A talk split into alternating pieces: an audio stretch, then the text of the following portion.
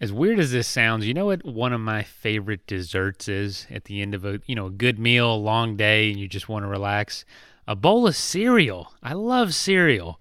Don't get it as much as I used to, you know, especially as a kid. But uh, the biggest reason is there, there's really, you know, it's not healthy at all. You know, the cereal that we like, it's that sugary, carb loaded, just empty calories is really all it is. Uh, but it's just so good so t- sometimes. But that is where Magic Spoon has stepped in and said, you know what? Adults like cereal. Let's make some healthy cereal that actually tastes like cereal, something good, something indulgent. And so they have come up with a zero sugar, high protein, low carb, very tasty cereal. It's keto friendly, it's gluten free, it's grain free, soy free, GMO free, and it comes in four different flavors cocoa, fruity, frosted, and blueberry. Uh, that covers pretty much all the bases of everything that uh, that I would indulge in.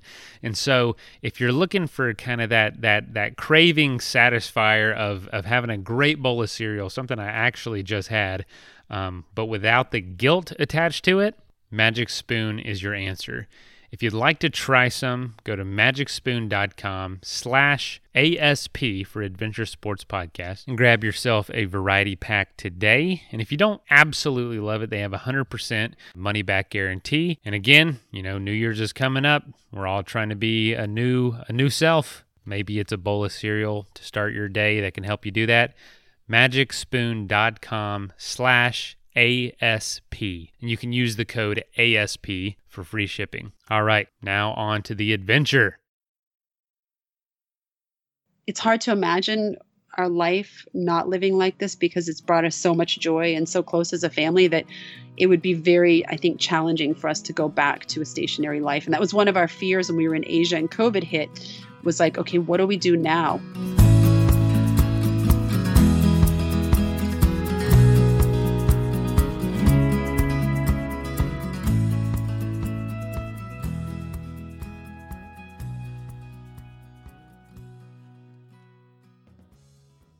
I'm really excited for today's episode. I, I, I'm confident that it's going to plant some seeds in somebody's life, in somebody's head, uh, in their heart. This this episode is going to start a conversation.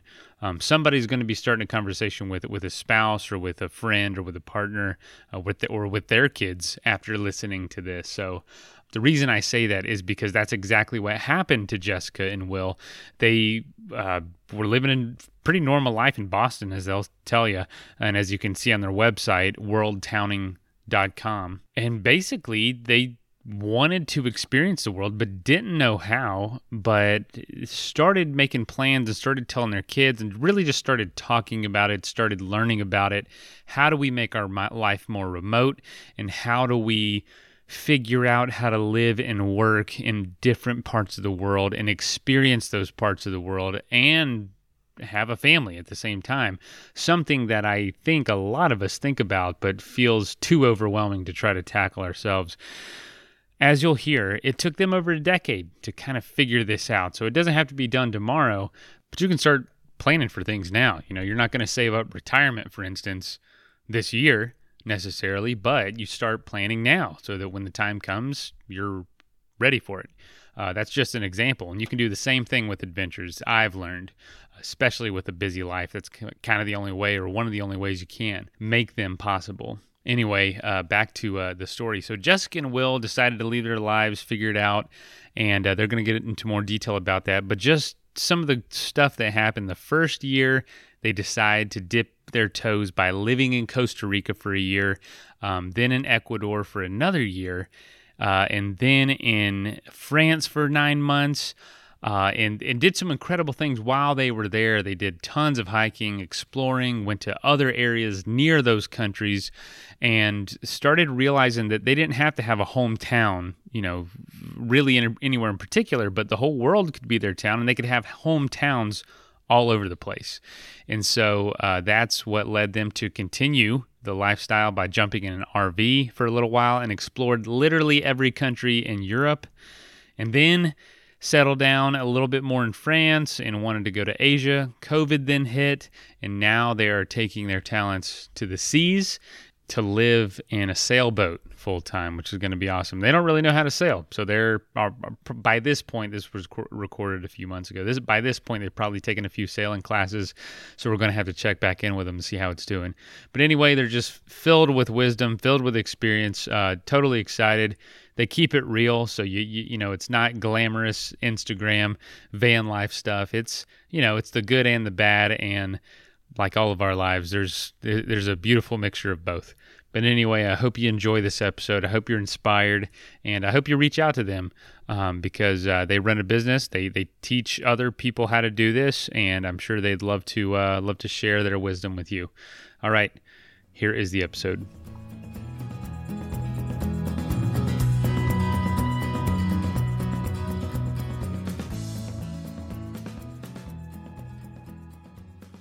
Yeah, first of all, Will and Jessica, thank you for uh, joining us at the Adventure Sports Podcast.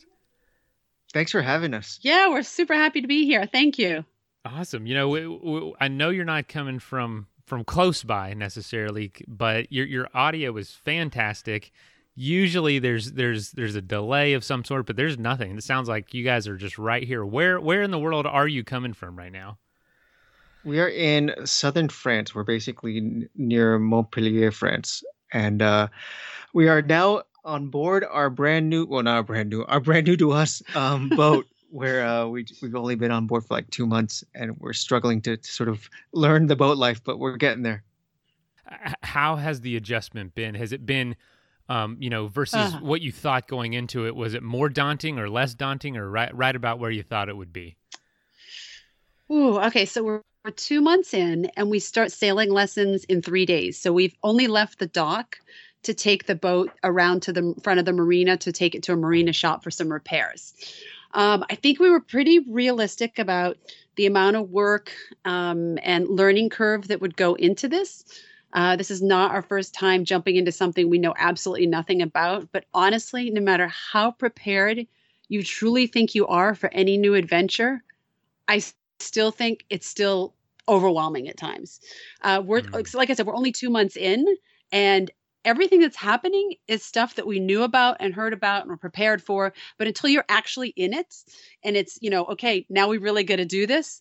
Um, it's a totally different ball game. I think we're doing well. I think that the fact that we've had years of experiences of doing different things and, and learning how to homeschool and learning how to live in an RV and all this kind of stuff has prepared us for this. But I would say we're probably deep in the trenches right now, wouldn't you say, Will?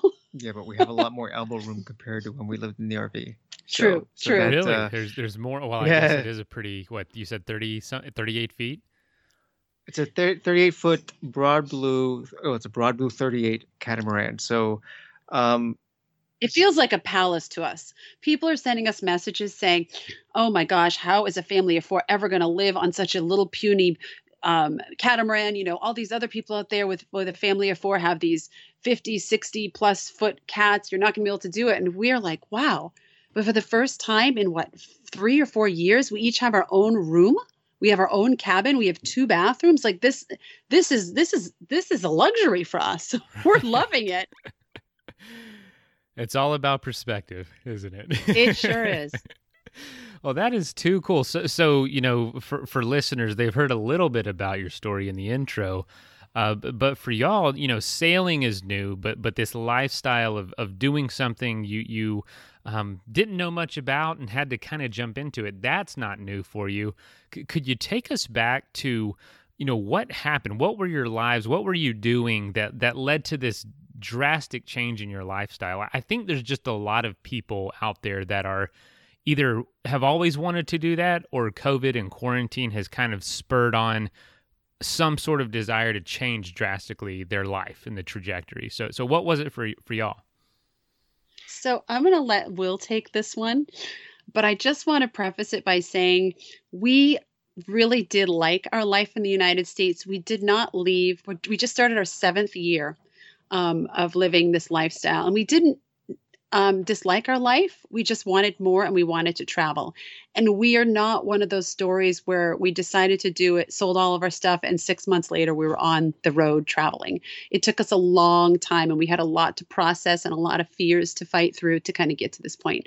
I just wanted to kind of put that out there so people kind of have an idea of how it began for us. And we were not kind of this overnight um, I guess I don't know if success is the right word, but success travel story. You know, it, it, took a lot of time and processes to get where we are, but I guess it worked out because we're still here. So I'll let Will tell the backstory well, since he's so good at that and I'm terrible yeah, at it. So, so essentially, I mean, our launch date was in October of 2014. So we're basically like on the six year mark now, which is fantastic because if you were to ask us today whether, or back then, if we would have lasted six years, we've been like, gosh, I hope so. But we wanted to. That was the plan. But you know, you just never know, right? Do you right. plan right? Can you make money? Is everyone going to like it? But if you were to ask us also on that same day, looking back you know five years ago would we would, would we have actually gotten to this position in the way that we actually did it and the answer is is no way no way because so like so to, to sort of give the backstory like back in 2010 essentially around there uh, we were living in california and we were we no, were before that it oh, was before, before Largo was born. I was, was, pregnant. So it was like 2006. Yeah. 2007.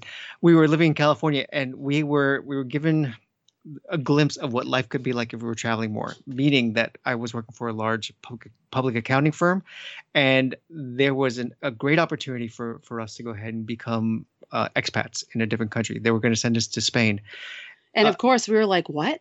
They're going to pay for housing." They're going to oh, pay wow. for, we had one child at the time, they're going to pay for her school.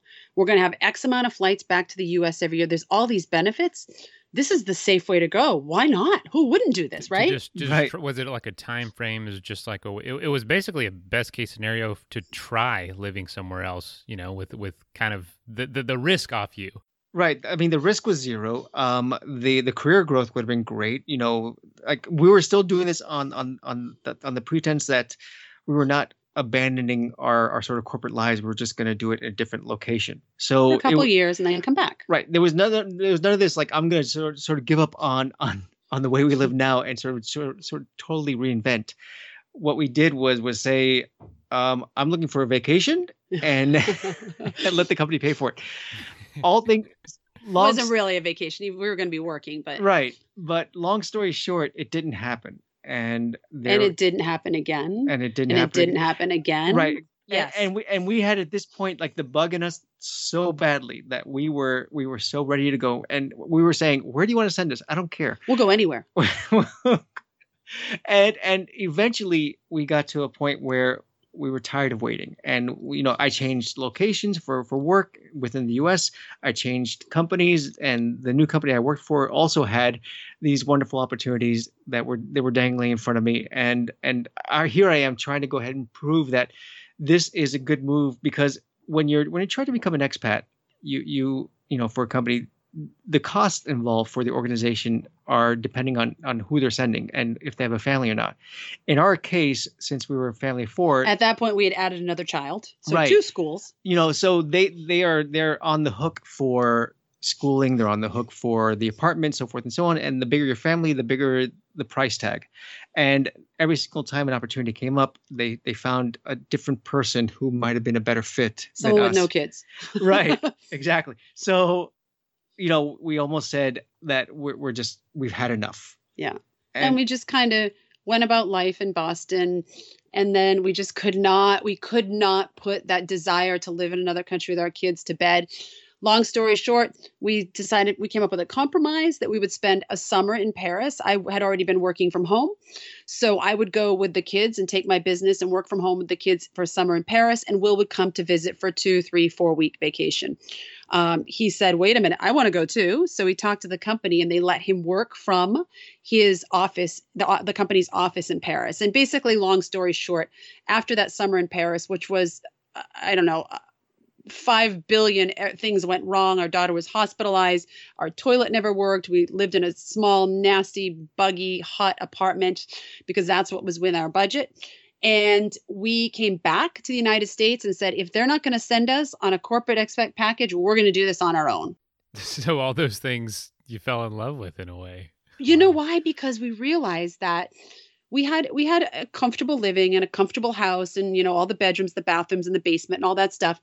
We realized we didn't need all that and that the kids really thrived and we thrived as a couple and as a family unit we just grew and just felt so enriched and alive that we wanted more of that.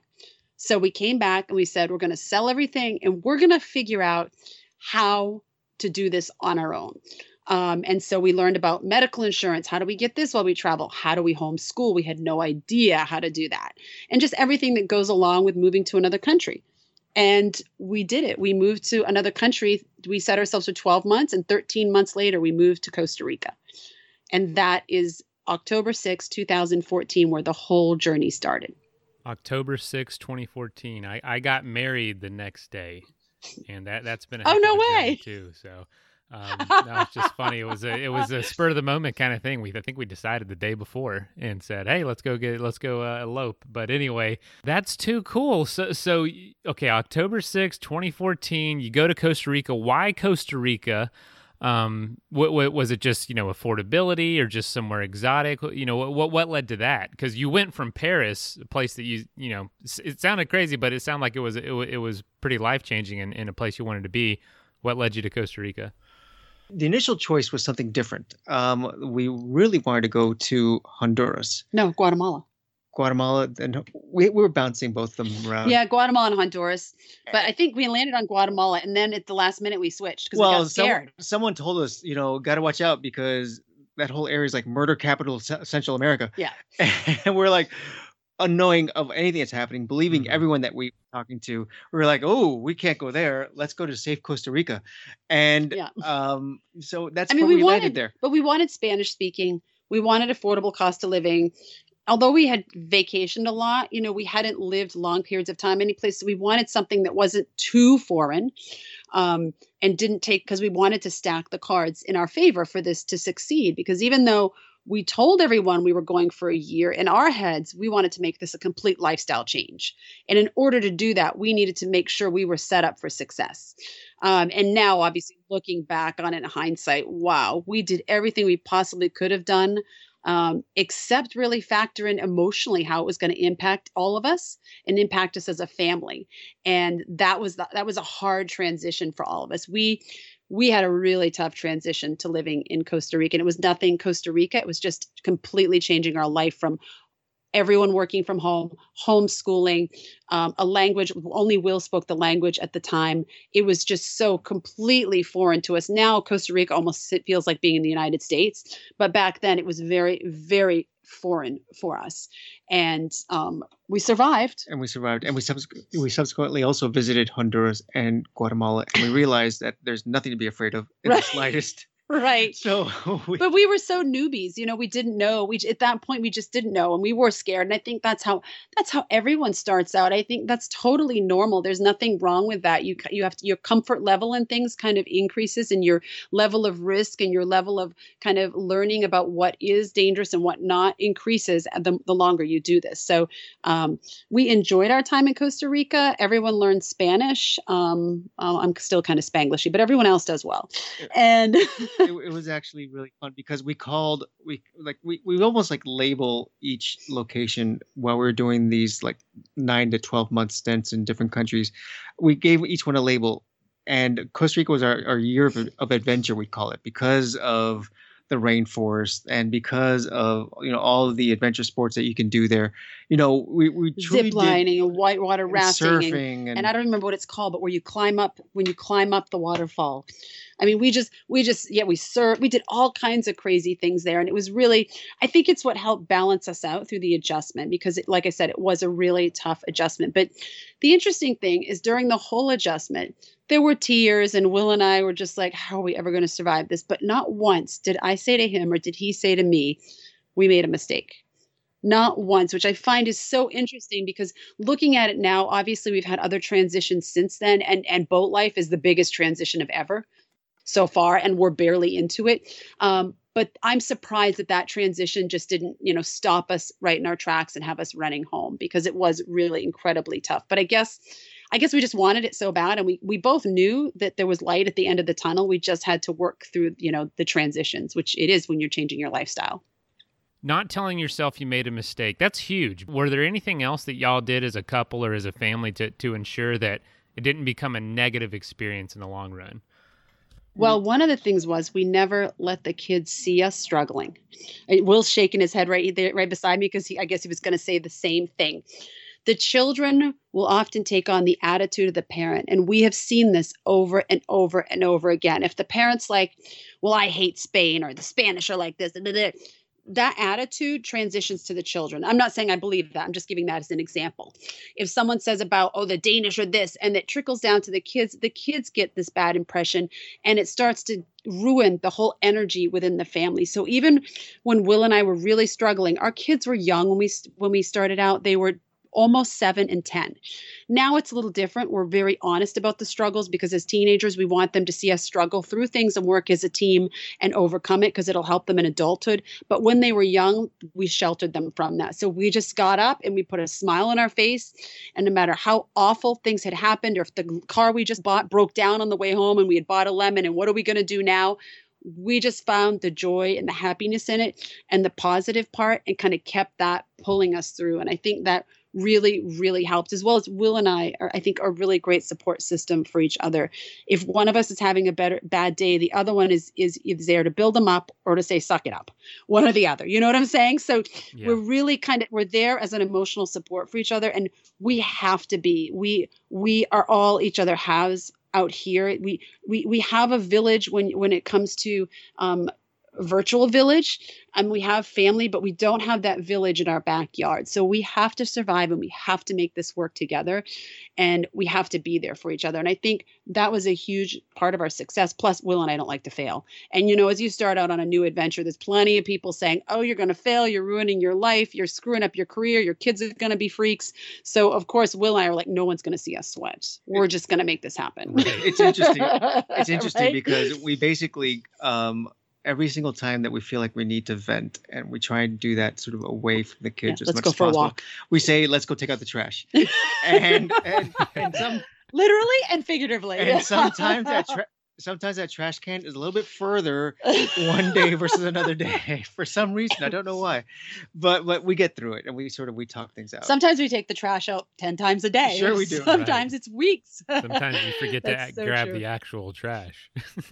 Right right and you come back and the kids are like but you forgot the trash. Like oh yeah you're right. like no we didn't that's incredible. So, so you, you know, a lot this kind of lifestyle, this kind of um, adventure, it does scare a lot of people because they think of worst case scenario. I, I, I would throw myself into the boat like, oh, what could happen? What could go wrong? Can you tell us from your experience what what has been your worst case scenario situation that actually happened, and how were you able to get through it? Was it as bad as you thought it would be, or or, or did you just kind of manage like we always do? How long is this podcast? Where do you want to start? You want to start with the robbery? Oh my god! Yeah, there's a lot. Well, this is already so, like well into it, so we, yeah. were, we were equipped. Uh, we were several years into it. Um, our RV got broken into when we were traveling around Europe in an RV for three years. So let's let's let's and, pause for a moment and just fast forward because one of the things that we've done is that we went ahead and we hopped into an RV. Yeah. Um, for two and a half years, and we visited every single country in Europe uh, that we could by land. Uh, so, so all so one of the one of the countries that we popped into uh, was early Belgium. on was was Belgium, and we thought, okay, the home of the European Union. Let's make some waffles. Right, the home of waffles and really good beer. Um, what what bad can happen here? we well we don't we never even thought about stuff like that we got out of the rv at least not in belgium right it's like sleepy sleepy town there um, and so it's very rare that we would leave the rv without all of our editing equipment and computers because even if we went out for an adventure we'd often pop into a coffee shop. Maybe we'd work or the kids would have a class or whatnot.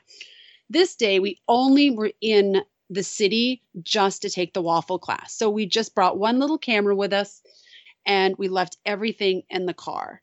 And we came back and we were broken into and they stole how much? I kind of i mentally blocked it out. 10,000 euros worth of stuff Jeez. yeah it was awful um we cried. We were just like, how can someone do this? We went around to all the people on the street asking, hey, do you know, could you help us? Did you see anything? Um, and we came up short. We had insurance. We're big believers. If you're traveling with a lot of equipment that's your work or your school, um, get insurance because that was the best thing ever to have the insurance. We had about two weeks um, before we could get replace everything. And we were working a family of four with kids in school and us having a business. They would work during the day and we would work at night on those four computers. Everything was backed up, almost everything. We lost just a little bit of footage. Um, that was a pretty traumatic experience. We survived. Uh, we learned, I guess, a thing or two. Um, that was pretty bad. What else? We had a fire in the RV. Um, in the middle of the night that it was filled with smoke. Our smoke detectors didn't go off, but we had a hamster, and we're convinced the hamster woke us up. Um, and there was very little damage done to the RV, but it was incredibly alarming to wake up from a dead sleep with a smoke filled RV. It's just really, really scary. Um, let's see what else has happened. We've been we verbally on... abused in Nor- Norway by a guy on the road that kind of it's like trapped, best of here, right? Well, he asked. I mean, and I, and I don't. The thing is, I don't want to scare everyone that's out there. I mean, we're still here. We're still alive. No one's ever pulled a gun on us, and I think that in contrast to that, all the good things that have happened to us, I could talk for days about all the great things and the kind people, the people that have come to our rescue in in situations. But I think it's important to be honest. Do you, do you have anything else? I mean, I'm sure there's more. There was there was like early on, we were in Peru and we were in. Uh, oh, we were that's doing, pretty bad um, too. We were on the Inca Trail. So it was like four days going hiking know, to Machu Picchu. Hiking to Machu Picchu. You know, you you traverse this this area called Dead, Dead Woman's Pass, which sort of takes you up to like fourteen thousand two hundred meters, or to fourteen thousand two hundred feet, not meters. Uh, that'd be high. So while we were doing it, it was rainy, it was nasty, and our daughter, who was 11 years old at the time, I think 11, 11, got um, a fever. Right, and this was beyond the point of essentially like no return, where they couldn't. Right, once have... you hit a certain point, you have to proceed forward. You can't go back, and we were beyond that point. Right and and our daughter had like 103 fever and we could not find a way to bring it down. We brought it down the first day but the second day we could not bring it down. Um, and so on and the second the second day that she had the fever was actually our final day um, on the hike. So a porter um, carried her out. He ran ahead with her on his back and will ran with them because we didn't want to just send our kid off with someone we didn't know sick you know that's a lot of responsibility to put on someone right, else. right. Um, and he you know these guys are used to this. They have the lung capacity. They're very fit. Of course will is will is quite fit guy but he was struggling to keep up with him by the time we all caught up with him. I'm carrying like a 40 pound back will looked so frail and was sweating and i'm like gosh will you poor thing. And, and he wasn't even carrying avalon our daughter. So that was that was scary. I mean we knew we knew it wasn't going to get out of control, but it's just scary when you have a child that's ill when you're traveling. I mean, we've since had a lot of illnesses on the road, had medical care in, in numerous countries, um, and we're much more equipped for dealing with things like that. But that was quite scary because you're in the middle of nowhere and you have no no resources. Um, what else has happened? Mm, I think that's probably enough, right? I think that's good. Well, you know, I, I, I appreciate you bringing up those examples and those points because you know the worst case scenario the worst things that have happened to you eh, all those things that happened are are absolutely things that could happen each and every day in a in a quote normal right. life. I mean i've had things stolen out of my truck right in my driveway. I've had things you know we, we we've seen homes burn. You know everyone's seen some, some a house on fire a car on fire like that happens. And even getting you know fever or something out on a trail or hiking in your backyard it's stuff like that can happen. So the fact that through all the experiences and all the traveling and all these, you know, huge leaps of faith you've taken, those are the worst things that can happen. Those are things that you can, in a lot of ways, happen just as often in normal life. So it, that, that that's actually Absolutely. really encouraging that that's been the worst of it. You know. Absolutely. Versus and, what people's well, imaginations, I'm sure, would would tell you when you first started. Right. We've never had anyone pull a gun on us. Uh, we've never been kidnapped. Gosh, knock on wood. Um, but anything like that, and and people, when we've been in these really traumatic experiences, people have come to our rescue. When when the van, you know, was smoky in the campsite. Uh, when we were broken into, when our daughter was Peru, yeah, even in Peru, we, like we, when we got back to the hostel uh, after we were done, on Christmas Day, because this was over the holidays, on Christmas Day, Two more members in the family got sick. So we Right. had three members of the family sick at this point. and and the front desk of the hostel called us a doctor, and, And he, he- he showed up, um, sort of made a house call essentially. And you know he was wonderful. He was not annoyed because it was Christmas, Yeah. and and you know the Took cost was very affordable, and so it wasn't necessarily like you know going I'm going to stick it to you. It's like how can I help you, and what you know what can we do to make this better? You know it just it just worked out, and and that was at, I think that was almost at that point the defining moment for us to realize that there's nothing that can't really go that that wrong. Yeah, I think medical is something that even with our clients as well, they're very people are very very scared about medical and um medical care and I just, you know, I don't want to harp on it too much because it's so, it's really unless you have obviously a pre-existing condition that needs constant care and, and is is a bit volatile and excuse me, all that kind of stuff. That's a different situation, but if you're healthy, you can get medical care equivalent to the US in many cases better and definitely less expensive across the globe. I mean, at least any place that we've ever been and we've had an issue. Um, obviously, we educate ourselves where we're going, and if there's if we need a certain vaccine to protect ourselves, or you know what kind of vitamins we should be taking and whatnot. But overall, we've had amazing experiences with medical care, and you know now that we're on our seventh year of this, we've had a lot of medical stuff done um, in different countries that we've had to have done along the way, and, and it's really worked out for us. Alrighty, let's take a quick message break and hear from one of our sponsors. With the new year right around the corner, it's time to start planning some new adventures. And one of the most important things you need to do is make sure you're staying hydrated. And that is where Hydrant comes in. It's a refreshing drink mix powder made with four key electrolytes sodium, potassium, magnesium, and zinc. It's made with real fruit juice powder, no artificial sweeteners, none of that garbage, no nonsense. It's all science.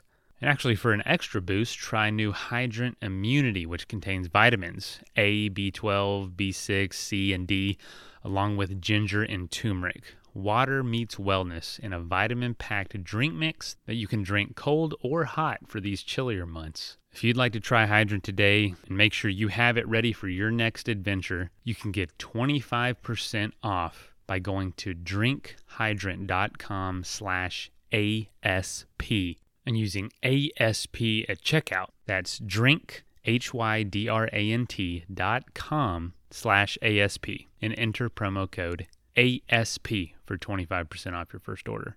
Hydrant, where water meets wellness. Ah. All right, now back to the show.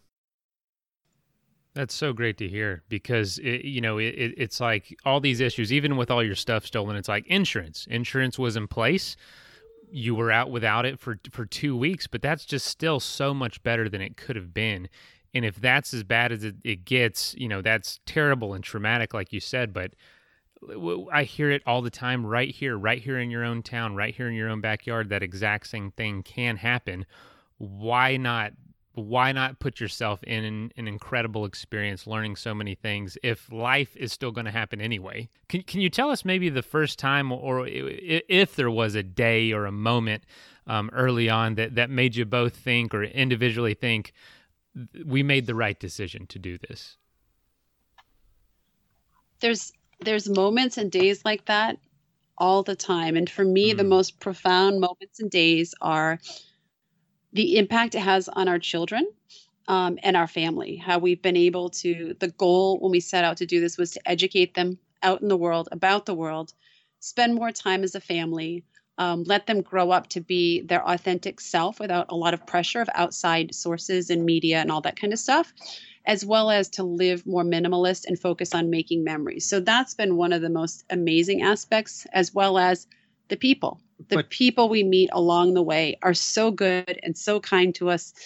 And it, it I, I, I get i mean I, I don't even know how to put it into words but meeting people from other countries and other cultures who are warm and kind and open their homes and their hearts and their stories and their culture and share it with us is heartwarming it's just fabulous. But if we were to put an actual moment to it, you got in, a moment. In my mind. See, I'm the idealist and Will's the the realist. If you haven't noticed Yeah, already, he's if- like, I need a date We're gonna get the date out here, Jessica. Answer the guy's question. Okay, go ahead. If I were to put if I were to put a moment to it, it's actually pretty simple for me. It actually happened only a week into when we left. And this is when we first, we first landed in, in Costa Rica, and we were we were basically um, we're outside of San Jose, so you know we were not exactly hanging out by the coast. And the reason why we chose that area was because uh, our son went to a French immersion school, and the only French school that there was in Costa Rica was in the capital, and, and the capital is not exactly the most glamorous area. It's not where sort of you know all the expats live, or but it's where, culturally where you go, rich. But it's culturally super Yeah. rich. So Oh, I know. on what, that first I know what you're gonna say. This is a great one. You're so smart. So on the first weekend we were there, thank you. Uh, we went to a, a market, like a normal Saturday market. When, when we say a market, it's like a f- outside fruit Fruits and vendors veggies. and veggies, and you know you walk around and and it's like a farmers market, but it, it's a normally occurring farmers market that occurs all the time. And this is how you know everyone seems to get their food because supermarkets are for the packaged goods that you cannot get locally grown.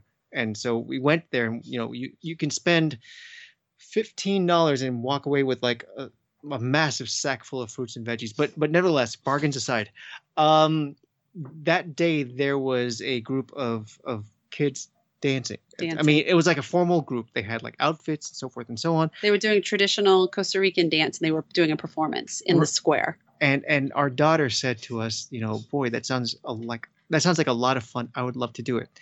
And at that moment, sort of when we were, we watched the entire performance, and then we ended, and we walked over to to the person who was organizing it. Now, mind Um, you, at this time, Will was the only one who spoke Spanish, and our daughter just knew how to say like "Hola, cómo estás?" You know, Right. that's about it. and and we and we- we started talking to her and said, well, you know, would would this be something that you know our daughter can participate? We're going to be in Costa Rica for almost a year, so it's not like we're going to walk in for a weekend and sort of like walk away. Um, We said she doesn't speak the language. And and and the the instructor pretty much said it doesn't matter if she doesn't speak Spanish as long as she speaks dance. Dance is a universal language, Right. baby. And, and, and meanwhile, our daughter never took a dance lesson in her life. So, I think she was in ballet once when she was little, and she was the girl over in the corner playing with the door handle. Like just no interest in ballet at all. but this group took us in, and and, and yeah, you they know, became family. we became like those Americans. And it wasn't just like a once a week dance class. It was practices a couple times a week, and then there were I don't know what you would call it, big performance things on the weekend where we all got in a bus together and drove a couple hours, and it was like a whole day of dance festivities. Um, and these people were just so kind, and we wanted Will. Will was Will was so funny because he was really the translator between all the women, you know. So it was like I would say something, Will would translate to another lady, and then we'd be all be trans translated back, you know, because I couldn't speak the language at the time. And it really was. You're right. Well, that was a defining moment because we realized that people are good people are welcoming. People want to share their story. They want to learn your story and they just they just want connection and people are like that all over the world whether you can communicate with them or not. And now we have google translate so if we can't communicate we break that baby out. You know the, the the experiences the things that pop up that you never can plan for. You know what i mean? You're basically building this framework and f- for this canvas and and you don't know what's going to be put on it but you put that frame in place you put that that that structure in place for all these incredible experiences to happen um, wh- wh- what would you say is the biggest misconception with your lifestyle um, that you, that you hear a lot from folks when they ask questions or the feedback you get maybe from even your own families. Um, what do you, what would you say the biggest misconception is? I think I think the biggest misconception or the, the, the biggest phrase that we get, and so we can lead to the misconception. The, the biggest phrase we get is "must be nice." Yeah, yeah. And you know, with, with the with the thought that we're just on this you know perpetual vacation and we're out and just you know seeing the sights and never having a concern in the world, and you and know, that money is of no concern of Right. ours and and i think that kind of that kind of leads into what i was going to say that the misconception is that you need to be incredibly wealthy to live like this. And of course we meet people that are traveling like this that are wealthy have ex, you know extensive trust funds or you know they sold an app and made a 100 million or whatever. But that is so so incredibly rare. Almost everyone we know that are friends of ours that are travelers or people we've met along the way work really incredibly hard to maintain this lifestyle. They make sacrifices. Um, they all sleep in one room for years they they pick up work where they can or they just live incredibly frugal. Um, they cut corners where they can to live like this. And i think that that's a really important takeaway and a misconception. I'm glad you asked this question because people look at it and like will said they say it must be nice as if Will and I have done something miraculous that no one else can do. And, and it's just not true. You know, Will and I are just regular people like everyone else. I mean, if you ask our moms, they're going to say we're special. But outside of that, we're just like, you know, we're just like everyone else. We don't have a ton of money. We, we do work our butts off. We work really, really hard to maintain and to be able to keep this lifestyle. But we didn't do anything miraculous. We just we just fought through the fears and decided to take the plunge. So I think definitely finances are a misconception. We, and we basically we don't quit. We don't quit. We don't. I think another misconception too is that um, that a fit like uh, people seem to think like oh I couldn't spend all that time with my kids, and I couldn't homeschool them and stuff. You know, at the end of the day, it's all it's it's all just a matter of doing the research and figuring it out and then rolling with it. Um, you know, Will Will loves to say, if someone else can figure it out and do it and learn it, then we can do it too.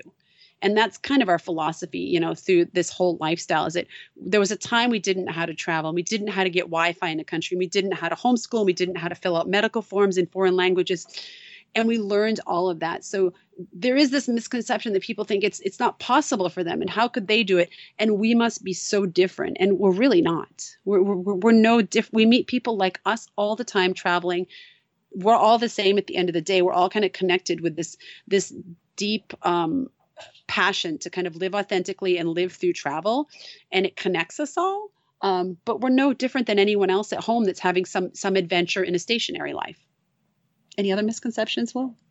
And, and the misconception that, that we're always happy. That's, we're always oh, that's a great one. A misconception that we're always happy, and that this is my favorite that our kids never fight, and that Will and I never fight. Right. Like I said, we have our laundry stinks, and and you know, our we we we fight, and we have bills to pay, and some months we run out of money, and we're just like everyone else. Like it's just not you know it's it, sometimes people think these things on social media and they think well you know my th- their kids must be different or they must be a different couple. Um, I think the only thing different is Will and I have really learned to laugh through a lot of it. You know, just be like, I can't believe this is happening. Let's just laugh it off. You know. I, can totally see those. We had a we have an author we had an author on the show a few years ago, Rolf Potts. He wrote one of my favorite books called oh, yeah. Vagabonding. Yeah. And uh, I really the whole premise of the show or the whole premise of the book is is built on that must be nice mentality. And he's like, no, I scrubbed yeah. toilets for nine months to be able to afford this. Um, sorry. Right. Little one. No, no, we love hearing baby sounds. That's totally fine with us. Yeah, it's true, right? You, you, I, I mean, I'm not going to go into all the things we've done, but th- we've made some sacrifices that our really close friends have gone, I would never do that. You guys are insane. Mm. I mean, even down to just um, in July, we, we were, we, we were in Japan and we ended up staying there longer than planned because of COVID and Japan's an expensive country. So to, in order to get scuba certified, we had to make the compromise with our housing. So we went and lived in a surf hostel in one small room, the four of us for a month. And it was it was it was kind of crazy, but that gave us the ability to be able to afford to get scuba certified. So we make you know we make those sacrifices along the way. Absolutely. It, it isn't an infinite budget, an infinite everything time, you know, an infinite amount of, of time to make choices or abilities even. You know, you're you're you're limited in ways and you make it happen and, and what the reality becomes, people don't see all the decisions behind it, all the conversation behind it, all the work behind it. Um, c- could we touch on that briefly? I think people would probably be interested to know, like like budget wise, what do you do, do you work remotely? How, how, does that work? How do you at least make money? Maybe not you know your the details of your budget but but what is work look does it does it look like for y'all? Do you want to give the history? It, it's been it's been you want to start? You want to start with the beginning? evolving story for us. Um so when, when we left we we basically left with with myself leaving my former company um or the company i worked for and and not having an income on my end. And Jessica had her clients that she worked on as a graphic designer. So, uh, you know, we knew that we were going to a quote unquote low cost location. So, you know, we were concerned about money, but we knew that you know that we would find a way. Um, yeah. You know, having just left a career where your your skills are fresh, um, I was able to eventually find remote work um, as an accountant accountant and that worked out okay. And then eventually, my old company called me back and said that you know we don't mind if you live where you live, just you know provide us with your time, and we can do the whole thing virtually. Um, and and that was our nice, comfortable income for the first three years. That was our nice, comfortable income for the first three years, and then we had a crazy idea. And then we, we thought it'd be a good idea to to help people do what we do. Um, yeah. And so we started our own business and we started a coaching business where we coach people on all the logistics to become full-time travelers. If it's if you want to go for a, a year or you want to go forever just to work through all the logistics you know the housing the medical the tech the visas all that stuff because that 12 months or actually 13 months we spent planning we almost gave up so many times because it was so hard to live in our day day life and have a foot in another world we wanted to be living in and then parties and schooling and commitments and having to plan at night. So we felt that everything we'd learned along the way would be of value to people. So we started our business world tanning and developed uh, it was a coaching business initially. And then i guess it was about a year into it maybe a year and a half we opened um, a segment of our trip because people were saying of our company people were saying they wanted to travel with us and travel the way we travel which is we try to stay away from the super touristy spots and meet with locals. And then um, you know hang with them and learn from them. And our our way of travel kind of takes into a deeper more humanitarian side of travel rather than just checking things off the box. And so we developed group trips at that point and they were doing really well. And then um, after you know three years having our business we were actually you know two to three years in the business you don't see a lot of income at that point. We lived frugal and we had money in savings so we were okay um, and we were starting to see kind of okay this is going to be our profit year we're going to do really well and then covid hit and we had to cancel all of our trips so um, and that since then we have we're back to living incredibly frugal and being very careful with our money. We had um, some money in savings a- again as well, and we're not giving up on the group trips or the coaching. But you know we all know right now no one's doing that, so we're pausing it now. Um, and revamping things so that when people do want to travel again, our door is going to be open with like five to 10 really amazing trips that people can go on. And I'm pretty optimistic that people are going to seize the moment because now they're realizing how fragile it is and it can be taken away. So, to answer your question, um, we've had different ways that we've made income along the way. And when that income has been on a pause or dried mm-hmm. up or we've been in transition, we really tighten the belt. Um, we always make sure we have money in savings, and we live incredibly frugal to kind of get us through those rough rough patches. And right now, we're you know to be totally transparent, we're in one of those rough patches. Um, we're not alone, right? There's plenty of people in our situation who are struggling with their income or their their work because of COVID. Absolutely. Six years in, do you feel that those challenges you're better equipped for them, or you're more fatigued to them? Well, we're older. I, I think I think we're at the point where, you know, when the challenges do arise, we we don't take them lightly, but we we sort of still have this. We, I think we've had we have enough behind us at this point to realize that nothing lasts forever. Right. And it's easy to go ahead and get sucked up in a moment because a moment feels like a lifetime. But we also can stop and and take a pause and reflect upon what we have done and realize that you know this is not forever and and we can we can sort of take solace he, in the fact that we we've overcome so much more that this is this hopefully and, and yeah. Ho- with air quotes but hopefully is just a drop in the bucket and when he says this is not forever he's not talking about the travel life he's talking about you know the the, the downtimes the downtimes yeah. like in yep. situations like covid um, and and people's incomes being affected. Like we don't believe it'll last forever. Um, and Will and I are very used to kind of we we we we don't give up, um, and we are continually reinventing. So we know that if COVID was to last for another decade, which gosh, I really hope it doesn't because I'd hate to see so many people dying um, and suffering. But if it was, we would have we would figure out something else um, our number one priority is to continue this lifestyle and living like this because we love it and our kids love it and they're thriving in it. So we will always find a way to reinvent to be able to continue to do this. Would the attitude of the kids change that? how have they basically kind of kind of absorbed this lifestyle and how how was their you know because because six years for a kid is a long time in as far as development and stages and especially you know teenagers or approaching teenagers uh, how have they been able to handle this so our philosophy has always been that if at any point they consistently are unhappy, then we reevaluate and we come up with a new plan that's a compromise. And when I say consistently, like everyone has bad days, right? Like Will might be today like, oh God, I hate this. Or maybe a kid hates it for one day.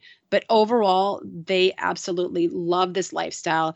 And if we could see one of them just having like a bad week or something, we'll sit and say, do we need to change gears on anything? Your schooling, our lifestyle, anything like that. And then we kind of talk through things. And it's never it never comes down to the lifestyle. Um, they really, really like the lifestyle a lot. Um, I think in any situation, there's trade-offs, right? So there's things that that they do miss or think they're missing out on, and things that obviously stationary kids in a stationary life are missing out on. But if either one of them were unhappy, or if Will was unhappy, or if I was unhappy, we would not continue to keep that person in an unhappy situation. We would we would not stop completely. We'd come up with a compromise. Right. So so to give you an example, when we when we moved, so we when we left to Costa Rica, we were homeschooling our daughter from from moment one. She she was in traditional schooling all the way through until the moment we did leave. So fifth grade, yeah. Through fifth grade, right. Um, was it fourth or fifth? Well, starting fifth grade. Yeah. And so she started fifth grade with homeschooling, and so she had a taste of what life was like in in traditional tra- tra- traditional schools. And when we went to Costa Rica, we started with homeschooling with her, but we continued on sending our son to a, to a traditional school so that he can get sort of an equal experience, but in his case, it would be in, in a different country. So they both did sort of normal schools, I guess, until end of fourth grade. The end yeah. of fourth grade. When we arrived in France, our daughter had already done at that point two years of homeschooling and she she came up to us and said i want to go back to a, a regular school you know i want to try what middle school is like i want a locker and i want to change classrooms and and, and we said fine you know yeah. you know in fact you know yeah. we were like uh, we can use a little time off during the day to get work done i really didn't want her to go um, i didn't think it would be a positive thing for her but i never ever ever told her that. Never, because I thought that it really needed to be her decision. And I didn't want to say no and then ever come back two years later and say, well, you said, look, you ruined my life. Da, da, da. Um, she will tell you she didn't like it, but she did enjoy the year. She made friends. Um, she learned a lot about the bureaucracy in the school system here, and she came out of it going, okay, I don't ever want to go back to traditional school again. Um, and that was her choice. And since then, she's never wanted to be in a traditional school again. And her brother has never expressed interest because he would have been last year, would have been his year if he wanted to try out traditional school after two years of homeschooling. He's like, no way, I don't want to do it. Um, we give them the thing I think that really makes this work for us is that they we operate like a democracy. And when they were first little and we started, we didn't operate like a dictatorship, but they didn't really get a voice in what we were doing. On very simple things like what are we going to have for dinner or what what you know, were we going to go zip lining or we going to go whitewater rafting? But when it came down to financial decisions and which countries we were going to live in, they did not get a voice. Um, they were too young to understand. However, when we moved to France, they were old enough to understand and we gave them a voice and so we let them choose where we would move after ecuador we gave them two countries france and spain we let them decide on their own they picked Spain. They picked France. Will and I wanted Spain, but we still went with France, and they never knew what we wanted because we let them make that decision. Then we gave them two cities in France, and thankfully uh, they picked the same city, and we ended up moving to that city. So we've always involved them since they were old enough to understand finances and and stuff like that. We've involved them in the decision making, which I think has made them really enjoy it because as teenagers, right, they want freedom, they want a voice um, and there's certain things we can't give that in. So when we can give it, we really embrace it. And it's really made it work for them quite well. It sounds like a great balance, a lot, uh, an entire lifestyle of balance, more so than you know a traditional lifestyle. But but being able to give them that freedom, I mean, how cool is that? Hey, where where's the family going to live? This is in y'all's hands. That that's a really cool thing to be able to do. And something you can't, you know, if you're not able to be that mobile and able to make decisions like that. So, so you know, I know with uh, teaching and with coaching other families or, or folks that, that want to live this lifestyle. I'm interested to hear how the appetite was for that. If you had a lot of takers, or if there was, if you noticed there are a lot of people out there that are wanting to do this.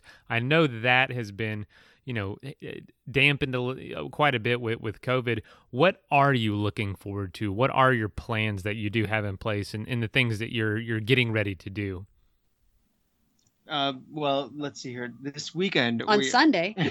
okay, I know you're on a boat right now. To, That's going to be. Should we break it down it. by the hour? Exactly. we are. We're going off for our first of sort of um, I guess call it day skipper courses. Uh, the RYA Royal Yacht Association is a UK outfit. Um, they have uh, they have a learn to sail course. Uh, it sounds so like going to summer camp, but no, this is like like real like navigation and charts and so forth and so on. I hope it's easy like summer camp. I don't think it's gonna be. And we're gonna have a uh, instructor living with us for almost ten days, and we're going to learn everything we need to learn so that we can be certified. Because right now, although we do have the boat and we do have insurance, our insurance carrier says you cannot actually go outside of your boat with without sort of a competent skipper and right now we are not one so yeah i wouldn't want to go out right now yeah we don't know what we're doing so so with if you want to ask us within two weeks time then we can say we're going to sail um, as confident as possible. And our eventual plan is to is to sail around the Med for for this uh, this for winter year, slash yeah. next summer. Um, and as our confidence grows, we're going to sort of continue to be uh, worldwide sailors for now until sort of we can start doing trips again. Yeah, yeah, that's the plan. And and I in in there once once COVID um, is over. Like Will said, we'll we'll we'll have trips in there, um, you know, several a year, and wherever we land with the boat during you know our our our year when there is if we're in cyclone season or hurricane season we'll get off the boat and go do some other land adventures because our time in Asia was really cut short because of COVID. So we want to explore Asia more. We kind of had this this all these other dreams and things that we want to do. We want to bike through the Middle East and we want to explore more of Africa and more of South America. So we have kind of this whole list of things that we want to do.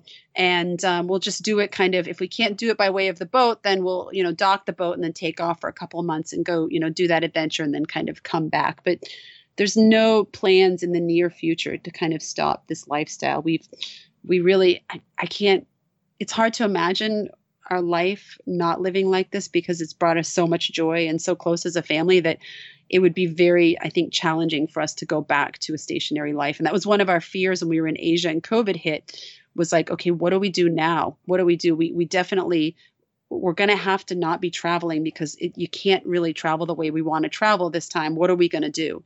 Um, and that having those conversations was really hard and incredibly scary. Um, you know, just just as scary as people are like, "Wow, now I got to work from home and I got to I got to um, remote school my kid." Like everyone's going through these transitions that are really scary and kind of we're no different than anyone else. You know. So the idea is hopefully to continue to proceed, you know, living like this as as COVID goes away and, and the world goes back to, you know, the way it was before or a better version of the way it was before, I guess. there you go. That's the attitude right there. Better version than what it was before. I, I, I've, I, we've already seen an, an uptick in adventures and stories to talk about because of COVID. I think, don't we realize kind of the fragility of life when things like this happen. And we have to you know buying a boat in the middle of covid was the scariest thing i think will and i have ever done. Um, i was i was i was really really scared. I'm not so scared now but because everything is so fragile and we looked at each other and we said but this is what we can't do. We can't stop growing and learning and developing new skills because something is scary. Be it covid be it you know we're not 21 anymore whatever the case may be we have to keep kind of moving forward and growing and learning. And now 2 months into it I'm so glad we did it. Like you, you got to keep the adventure alive in your life whatever that is. Like if you want to start a homestead or if you want to go hike for for 6 months whatever the case or you want to buy a boat whatever the case may be you can't you know you can't stop kind of having those adventures and learning because that's when kind of life becomes complacent and, and you know other depression and all that other kind of stuff sets in. Oh gosh. Y'all have spoken to just so many just so many incredible lessons and principles last question before we kind of plug everything and and and thank you for being on Um, d- does this feel, you know, what what was the decision behind choosing a boat versus continuing on land? Does a boat give you maybe more access to more places more often? What what was that thought process? Because you spent a lot of time in an RV. Um, did it just seem more of a, a, beneficial thing in the long run to be on on water? Our, our our thought about being on a boat was always in play all along. When we when we actually left for Costa Rica for the first location that we went to, we always we always had in our mind that that the boat was going to be the end game. Um, when we when COVID happened, we realized that there was going to have to be a pause, some some type of pause that we had to sort of factor into because we could not stay in a particular country, you know, as long as we wanted to um, because of visa issues. We're fortunate enough in our case that we actually have um, long stay visas for France just because of the time that we spent here, and we've had you know the ability to renew our French visa um, every every year for the last four years. Um, so when when, we, when it was time to leave Japan after six months, when we realized that none of the borders were opening, um, we had to make a decision, and the, the the decision was either to go ahead and find another country to go to that um, that we can explore and sort of you know start again and sort of you know get the the juices flowing and sort of ex- just like figure out what the culture was like, or we can actually be more, I guess, strategic on this one. Um, because if we were to continue traveling, then we'd, we'd be always looking at the news, going, "Who's open now? Who's open now? Who's open now?" And and quite frankly, you know, with what we were seeing, we just didn't want to play that that game of Russian roulette of what what country we can go to, and then play the three month visa game and then sort of you know jump to another place. And as spontaneous as our lifestyle seems, Will and I have always kind of had a a, a game plan of what's gonna what's the next year looks like, the next two years, the next three years. So we weren't particularly comfortable doing what Will said, like hanging out in the country, going, "Can we leave? Can we go to the next place? What's Nate next?" Because that's a little that brings us a bit out of our comfort zone, and, and also from you know a financial standpoint, that can be very um, detrimental to your budget. So right, and then it led us to to the decision of well, we can do one of two things. We can either go back to France because we have you know the access to return. And at that point France was allowing people to enter into France if they're coming from select countries and one of those was Japan. So that sort of that gave us an easy in. Or we could have gone back to the US and we, we with the way things were going on this was already now in June. With the way things were happening with COVID in the US we realized that if we went back to the US there was little opportunity to leave if we if we got the the urge to, uh, just because of the way that sort of you know immigration policies have been have been sort of migrating to the fact that they were closing borders to to the U.S. you know because of the current state of of you know the infections. So you know we said let's just go to France because if if anything happens we can still go back to the U.S. and yeah. and go from there, and and you know so once we landed in France we had this this eminent idea that we're going to buy a house. Yeah, a fixer house. We are going. That was what we were going to do. That's it. Right, and and we said, you know, let's let's go ahead and get you know four or five on on on the docket. Before we left Japan, we we made uh, calls with real estate brokers, and and we had you know a whole bunch that we had planned to look at, and then all of a sudden there was a, a listing for a sailboat that showed up on Jessica's Facebook feed, and you know piqued our interest because it was Every, a really good deal. It was a great deal. and so we, we, thought to ourselves, it must be too good to be true, but let's just go ahead and sort of do a little digging on this one.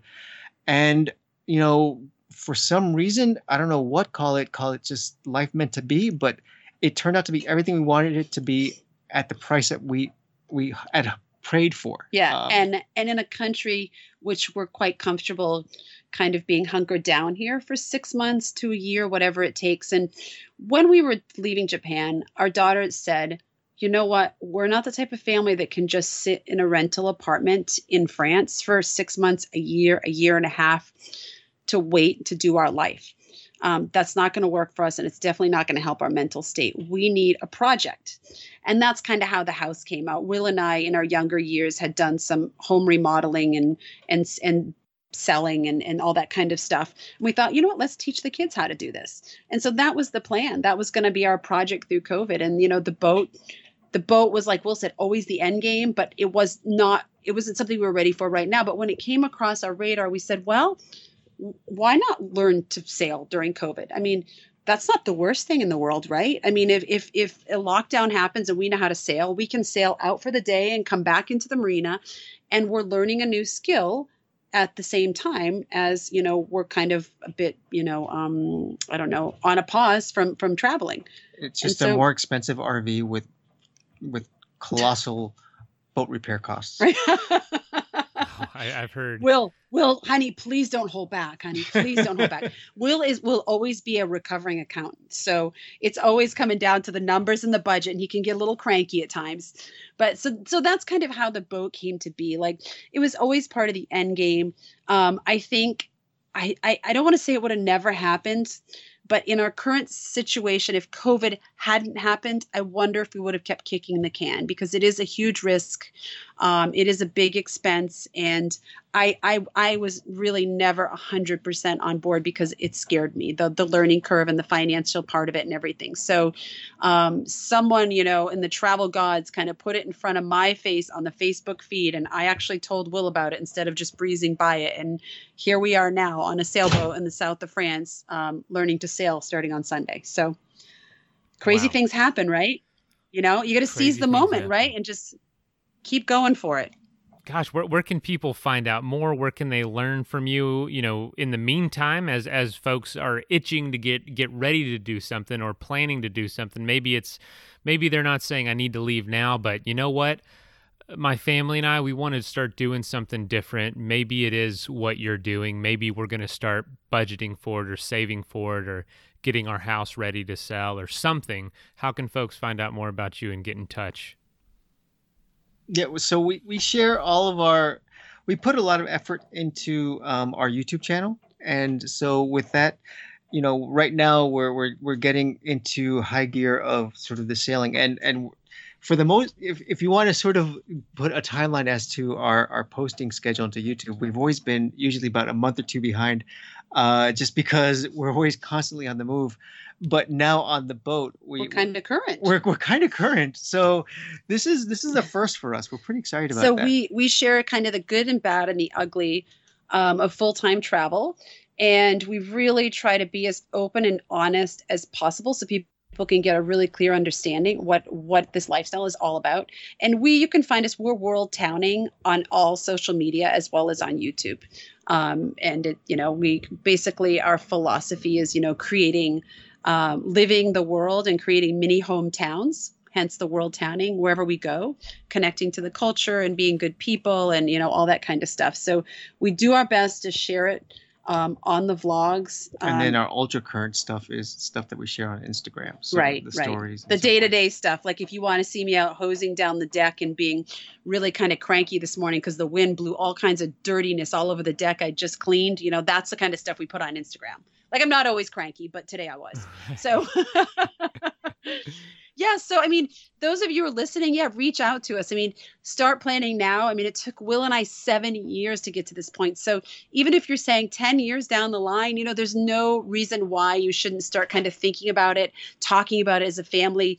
Um, you know i'll kind of end with this and it, it just kind of came into my, my mind is that our kids you know if you have kids and you're like i don't know if they're going to be on board or whatnot our kids only heard us talking about we're going to go travel we're going to go live in other countries basically since our son was born and we didn't go until he was almost seven. So people are like well how how did you convince them to go? We're like well that's all we talked about. That's they thought that was just a normal way of life and that everyone did it you know so i think it's really important to kind of get the kids even if they're a little involved and inspired and get them excited and help them do research and maybe cook meals from different countries you want to explore you know you know the year up until when you're going to go so that everyone kind of is on board and you're having this experience together i think one of the things that Will and I really failed in when we were in the planning process is finding joy in the journey. And to this day, I still wear a necklace that my mom got me because she could see the whole process of planning to get to where we are to when we were launching was hard and she could see us not enjoying it and, and a lot of the joy is in the journey it's not in the end game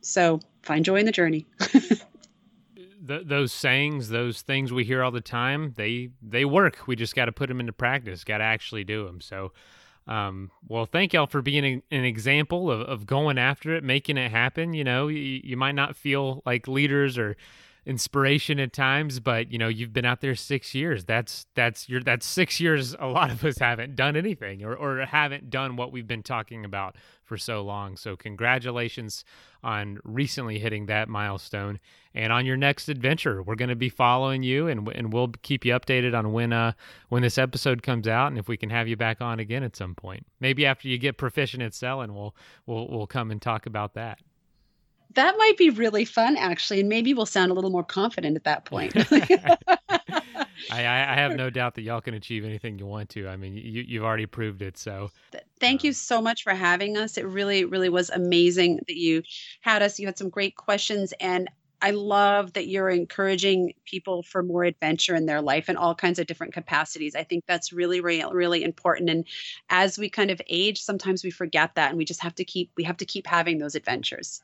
We're 100%. Everything from being, you know, camping your backyard this weekend to set a budget to, to, to move your family across the world. Like it's all, it's all from the same cloth. So, so good out there and do it. All right, y'all. Well, thank you. Have a great night and we'll talk soon. Thank Thanks, you. Take care. Bye. All right. Bye. Bye.